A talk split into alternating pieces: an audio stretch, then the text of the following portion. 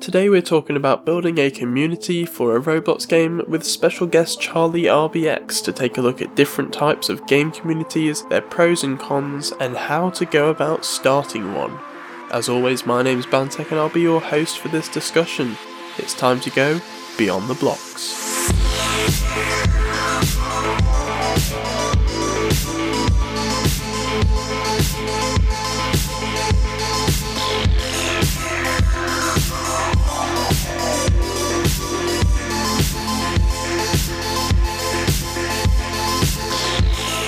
Hello and welcome back to Beyond the Blocks, the podcast all about the Roblox platform and game development. On this episode, we're unpacking the topic of building a community for your game, whether that be for support and feedback, or as an integral part of your game's experience to keep players engaged with the game and its developers.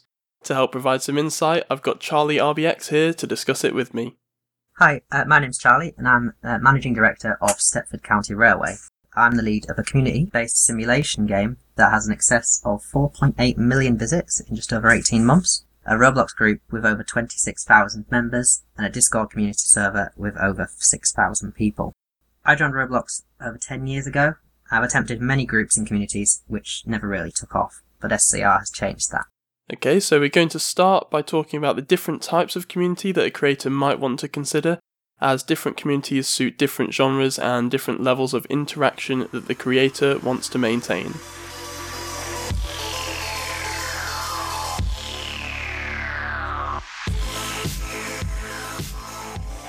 Not all communities are created equal. Some are very flat, such as a fan group for your game, or simply a place for them to submit bugs and feature requests, and other communities have a very deep hierarchical structure with training or applications or some other method of sorting members into different ranks. The community you go for is really up to you as the creator, or perhaps you don't want a community at all.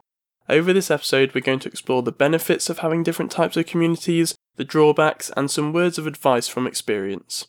Stepford County Railway has a fairly big and interesting community behind it, so what's this game all about and how is the community structured?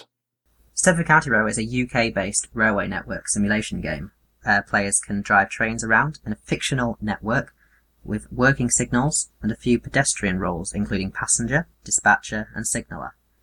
It's also the name of the associated group for the community in which members work their way up from trainee driver through two or three ranks to signaller by attending training sessions and being assessed. And those different ranks unlock different gameplay modes within the game. Now, personally, I'd never been part of a community this big or this detailed before, and Bantek Systems is now sort of intertwined with SCR, as I redid all of the scripting back at 1.0 and have been the sole scripter of the game ever since. And originally, I didn't want to get too involved with the community, but over time, I realised to create and evolve the game, you really have to engage with those super fans, as they're the ones who spread the word to their friends and who make YouTube videos and tweets about it. The community was already in its early stages before I got there, but we've seen huge expansion since then, including a few restructures along the way.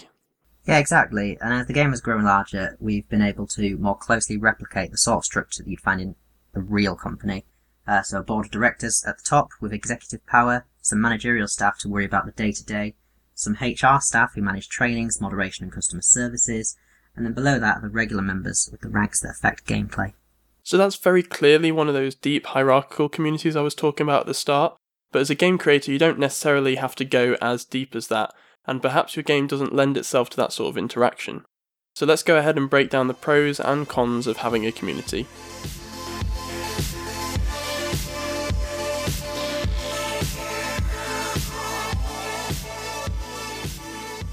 So, Charlie, what sort of benefits have you found that the community provides that would make you recommend having a community for a game? In the case of Stepford County Railway, the community allows us to restrict some of the more technically challenging modes to experienced members who receive personal training. Uh, some roles could ruin the game for others if not carried out properly, so we don't have them publicly available. Uh, it also allows us to create better roleplay of a railway company and creates a stronger feeling of teamwork when people are playing the game. Yeah, definitely. And I've found it's a useful channel for getting important information about the game to people as quickly as possible. If something's broken or there's an issue with Roblox, we can quickly inform a huge part of our fan base, who then do a great job of spreading the word further in games to any new players. Yeah, as well as that, it also keeps our players more interested in the game. uh, as they can chat to other like-minded players and share their tips on how to earn the most points in the game or how to find less congested routes. Uh, and if any players get stuck or need help with something, there's a clear way to contact someone instead of just hanging around in game waiting for the creator to appear, which could be a long wait when there's many servers open at once. And finally, I suppose from a developer point of view, it's also really nice to be able to test and get instant feedback on updates from the community. If something's not working right in the game, you find out about it straight away.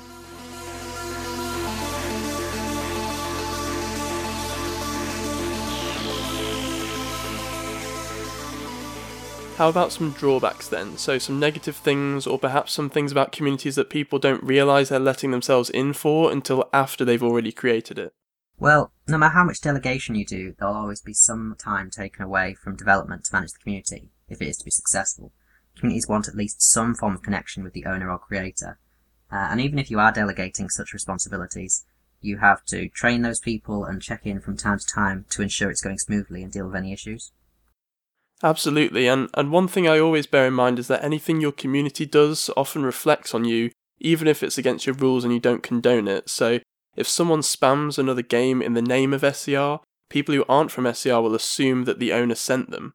And how much this matters can vary from person to person, but if you're trying to create a good reputation for yourself and your game, you'll need to keep an eye on it. Also, there's no good way to create a community with lots of interaction on Roblox. Uh, you have to expand to third-party services for your community to effectively communicate and interact. The Roblox Groups feature is long overdue an update, and it's highly ineffective to try to spread information or have a conversation using groups at the moment. This instantly cuts out a huge chunk of your player base, as most external services are 13 plus, and to them the community might end up being seen as this elite group that they are excluded from. Yeah, and a, a, drawback that I've personally felt as well is that it's easy to become wrapped up in only delivering what your community wants you to, instead of making and doing things that you're personally interested in. So you may become burned out or bored of being unable to do what you want without everyone being so vocal and having an opinion on it. And although that's a positive most of the time to get instant feedback, it can be a negative too, even if the members commenting have the best intentions at heart. But to close off this segment, I think one of the things developers and creators need to bear in mind is that it can be hard to close a community once you've created it. Nobody wants to disappoint people, especially not if it's grown into the thousands. So if you're worried that you can't fully commit to your community, sometimes it's easier to let your fans create their own fan led unofficial community instead, as personally you'll have less obligations, and if you want to focus on another project, you won't feel guilty or pressured not to and with a fan led community, the players will still be able to interact with each other and chat about the game to keep them interested.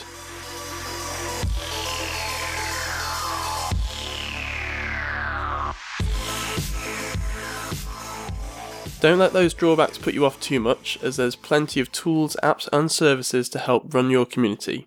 There's no way we could list off every tool in existence, but here's a few that both Charlie and I have used for our own communities a third-party app or service to base the community on. Discord, for example. Roblox makes it very difficult to notify a community about things, as they can't create push notifications, you can't chat with voice, you can't add images or videos to your posts on groups. Many communities for Roblox games are therefore based on Discord, with different voice and text chat channels for different purposes to keep things organised and help people find the information they actually need. And to help ensure a bit of continuity between Roblox and Discord, you can use an account verification tool like the Rover bot to help give out roles based on Roblox group rank and to allow you to associate a Roblox username to a particular Discord account. Our fans have created an unofficial wiki for SCR, but you could create an official one too if you like. Uh, a wiki that the community can contribute to provides additional interaction and discussion about the game outside of just playing it. New players and members can catch up to speed quickly if all the information is in a central hub. And if your community contains some sort of application process to obtain higher ranks, or perhaps to apply to become a moderator, then Google Forms has been a personal go to every time for me. It's powerful and you can get the results to link to a spreadsheet. And if you get a lot of applications, you can then share that spreadsheet with your team so you can collaboratively assess them. And you can back up the original, track changes, and after unlinking the spreadsheet, you can clear out all of the applicants, create a new output sheet, and then start clean for the next wave of applications. In the Stepford County Railway Discord, uh, we used to have a channel for suggestions and a channel for bugs, uh, and it was just overrun with repeated posts, unclear posts, and the good ones were lost in the flood of messages. Uh, so we changed it to a website-based solution with the ability to merge duplicates, accept or reject ideas, to vote on ideas, and to comment on other people's ideas as well. This has tidied it up massively and helped uh, us ensure even the most obscure and rare bugs do get noticed, and that the best suggestions come to us for review. And whilst on the subject of keeping the chat tidy and organised, look into different moderation tools and bots. Try to get a bot that has some automatic moderation for things you want to stop completely, like spam links and invite codes, and then has some sort of warning system to allow your community members to learn the rules instead of a single infraction leading straight to an eviction. Bots are definitely useful, and as a community grows, sometimes it can become necessary to create custom bots too. So, again, in Stepford County Railway, we have one bot that provides customer service by allowing users to post questions or feedback that go into essentially a shared box where any of our team can claim and respond to those. That way, the member doesn't have to individually tag or DM people until they find the right one who isn't busy. And then we also have a bot that makes ranking members after training much easier and allows them to receive feedback if they failed from our internal Google Sheets records. Custom bots can lift the burden from your staff and provide a rich experience for users if implemented correctly.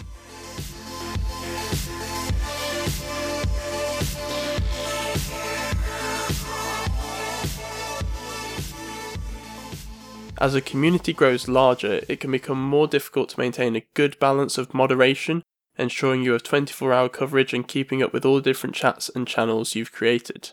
Yeah, your community wants to feel like they're being listened to, but one person can't hear thousands of voices at the same time. So careful delegation of different tasks is required, and a network of permissions to ensure that important or potentially damaging decisions are not delegated too far away from the creator. Yeah, so in a fairly flat structure, you'd probably just keep hiring more and more moderators each time they're struggling to keep up, and then you'd provide bots and tools to help them manage more content. But in a deeper hierarchical structure, especially if the higher ranks get more permissions and unlock more modes in game, it can become more complex. Much like a company with supervisors and managers, some responsibility is delegated and certain issues have to be escalated. Exactly, and this allows simple requests to be dealt with very quickly and easily without disturbing ongoing development of the game, while more serious or complex issues can be brought forward. I think balance and moderation are two biggest challenges any large community will face, and there's no magic formula for it. So sometimes you just have to try different things and fail and learn what works best for your specific setup. Like a game of Jenga, the trick is keeping an eye on it and recognizing unbalance early before the tower has chance to fall.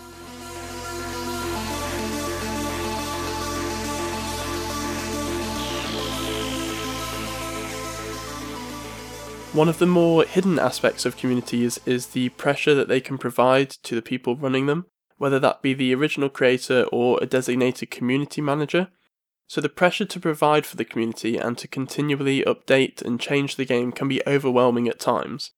It's totally natural to feel this pressure, but if every time you log onto your computer you see a thousand messages asking when the next game update's coming out, it can quickly become unhealthy. So how do you combat this?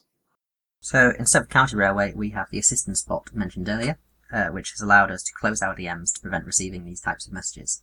Our team of moderators and managers can catch these much sooner and redirect the member to resources we have, such as our public roadmap. I found that the community likes it if you give little and often. So even if it's just a small sneak peek of something, members tend to be more at ease if they can see various bits of progress. It doesn't have to be a huge change every time. Try not to personally ride the hype train delegate this to people who are disconnected from the development. If you personally see the server getting excited about an update, this can easily lead to you worrying or becoming anxious. You want to deliver what they're asking for, but if you get it wrong, that's a lot of upset people. After I post a sneak peek, I look at a few initial responses and then I stop looking. We have other members of the team who are great at keeping the hype up and getting people excited about something without letting the pressure get through to those working on it. Yeah, so the pressure to provide for the community can also be about providing events and activities for members to take part in. And for this, I'd again recommend delegation if it starts impacting your work or starts to become a chore. For a small community just starting out, you can do a lot of this yourself or in a small team, but the logistics required for a large community would eat up all of your development time. So hire a people person to listen to the community and to respond with relevant events.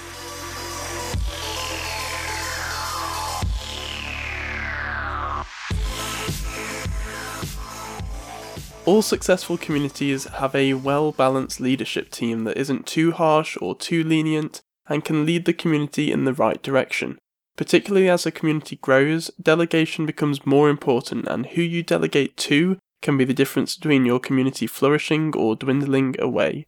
Don't just pick your friends to be on the team. Just because you're friends with them doesn't mean they'll be suited to be a leader. You'll want to carefully pick your team based on the personalities.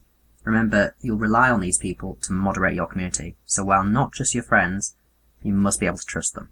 Equally, a community where only your friends are managers shows everyone else that there's no progression pathway. It's important that dedicated players have at least the opportunity to get to a managerial role through applications, rather than it just being the person known best getting the chance. You'll want to find people who are mature and who will be able to keep a cool head. It's quite easy to upset the community by being overzealous with moderation. After all, the community is there to enjoy the game and have fun.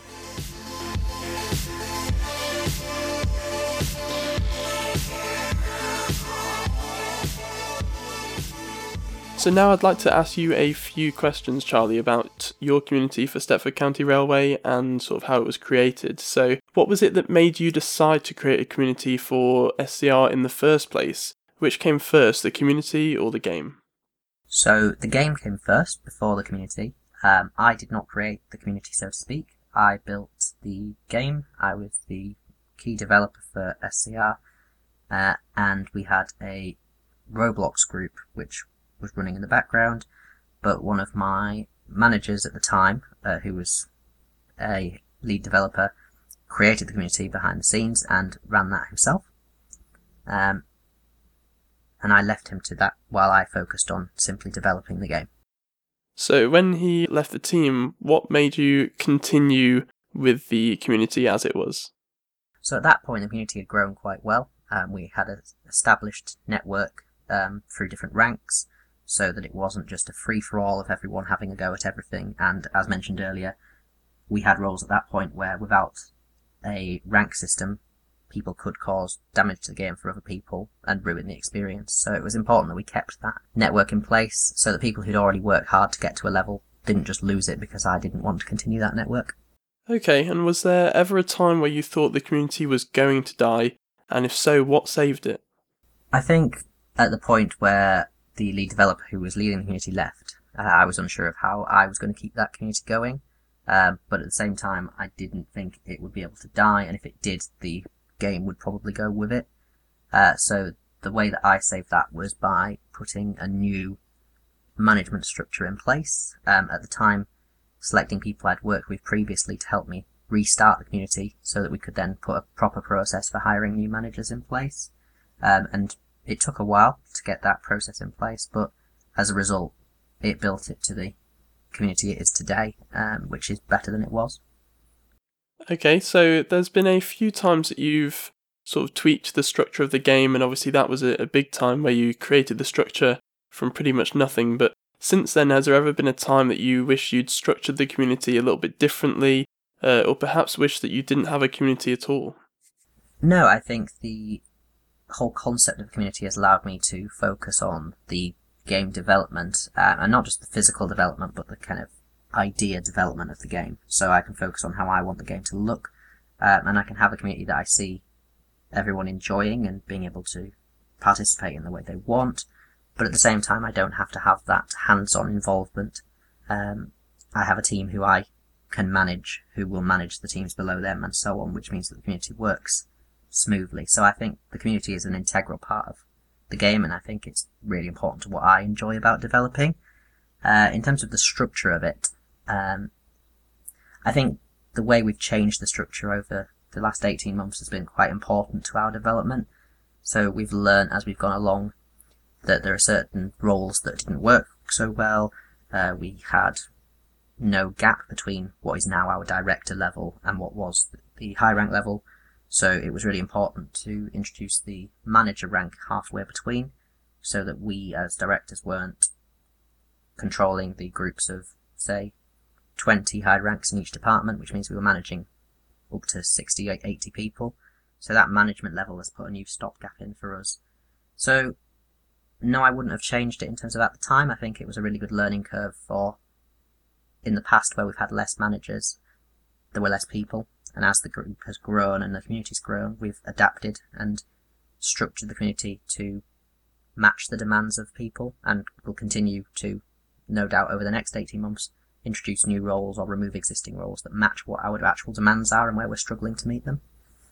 So, following on from that sort of evolvement, as you say, for the past 18 months, you say you can see it continuing to evolve. So, in the next six months, where do you see it compared to what it is now? I think looking at our roadmap and our structure, there's lots of plans for change in terms of whether we want to introduce new areas, whether we want to introduce um, bigger expansions to the game, which will mean more people. Uh, and as such, the more people we have, the more people we will need to manage them people. So I think we've got it in a really good place in terms of how the the, the community is structured. But I still think there's probably going to be a bigger expansion in terms of how many people we need to manage that community. Um, and then looking at actually what don't we do well. So how well do we manage our interaction with people? How well do we manage how we respond to bugs and suggestions? And are we doing that to our best ability? And if we are, great. But if we find that we're not, do we need to take on other people to do different roles? So it's just now we've got it in a place we like it. Digging deeper into what do we do really well and what do our community not like about us and what can we do to make that different. And I'm sure that evolution sort of helps to keep people interested in the community as well. But is there anything that you also actively put in place to try and keep those over 6,000 people interested for so long? Uh, I think a clear development pathway is quite important so that when you join the group and you see that there are people in high ranks, it's knowing that you can get to that rank. Um, and there are plenty of our members who no doubt think that's quite a slow process, uh, but it is important to us that you can't just become a high rank overnight. It's that actually people who have proper experience, but that everyone understands that they're not just our friends there and that they are people who have worked from joining the group to a high rank level. So I think a development pathway is quite important. But equally seeing that we as a community do post new content quite regularly so that our updates aren't once a year um, and that they're not small updates when they are. But even if we just throw out small things like a new train or a new route every month or so, just to try and keep things going, or even simply a patch with a new feature, um, constant new ideas and new things that people can participate in, as well as knowing that when they get something new, they'll have the opportunity to progress to that level. So even if it may be when we introduced Signaler as a rank, people knowing that they could work up to doing something like a dispatcher first and then up to that signaler level, but that it wasn't going to be impossible, but it would take some actual work to get to that rank, which means that you can't just do it and then get bored. So there is like a level of experience required, which means you have to play the game for so long to get to that level. So, but we need to make sure we have enough content to keep that interesting so that you don't get bored trying to get to that new rank. And if anyone is listening to this episode and they don't know about Stepford County Railway, they've never seen it before, and perhaps are interested in having a look at this community as an example, or perhaps to join it, where can they find it? As a start, we are a Roblox game, so if you search Stepford County Railway on Roblox, or click through my profile, which is Charlie underscore RBX, you'll be able to find the game. You can follow us on Twitter at Stepford Rail, um, and the official community on Discord, uh, the link to get to that is discord.gg forward slash SCR.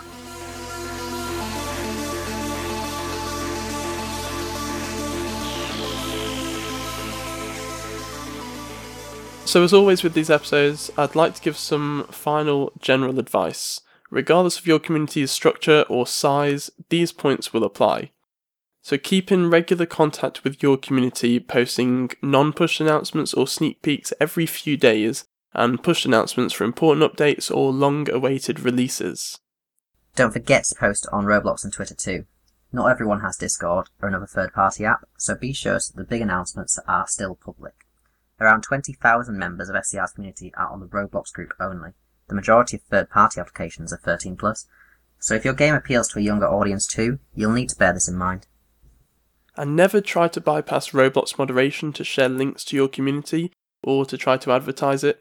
So 13 plus users will see the social links feature on Roblox. You can mention your Twitter handle in the main description if you have one, but if a player wants to find your community, they will find it. The rules do exist for a reason, and player safety must remain a top priority at all times. Hopefully, that's given you a few ideas of why you might want to build a community for your game and some of the things to consider when building one. The points covered are not exhaustive, and you'll probably discover some more tips and tricks, as every community is different, but this should serve as a starting block and provide some food for thought. That's all from us for this episode, so if you enjoyed it, please subscribe or follow the podcast to make sure you don't miss any of our future installments.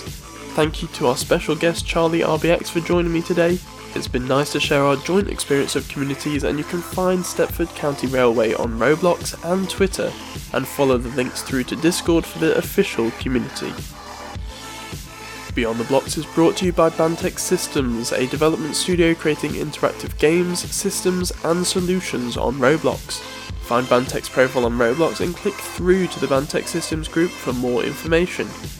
Don't forget you can listen to any episode of Beyond the Blocks on Anchor, Apple Podcasts, Spotify, Google Podcasts, and many other popular listening platforms. You'll also find it on the Bantex Systems YouTube channel. Thank you for listening, and I'll see you on the next episode of Beyond the Blocks.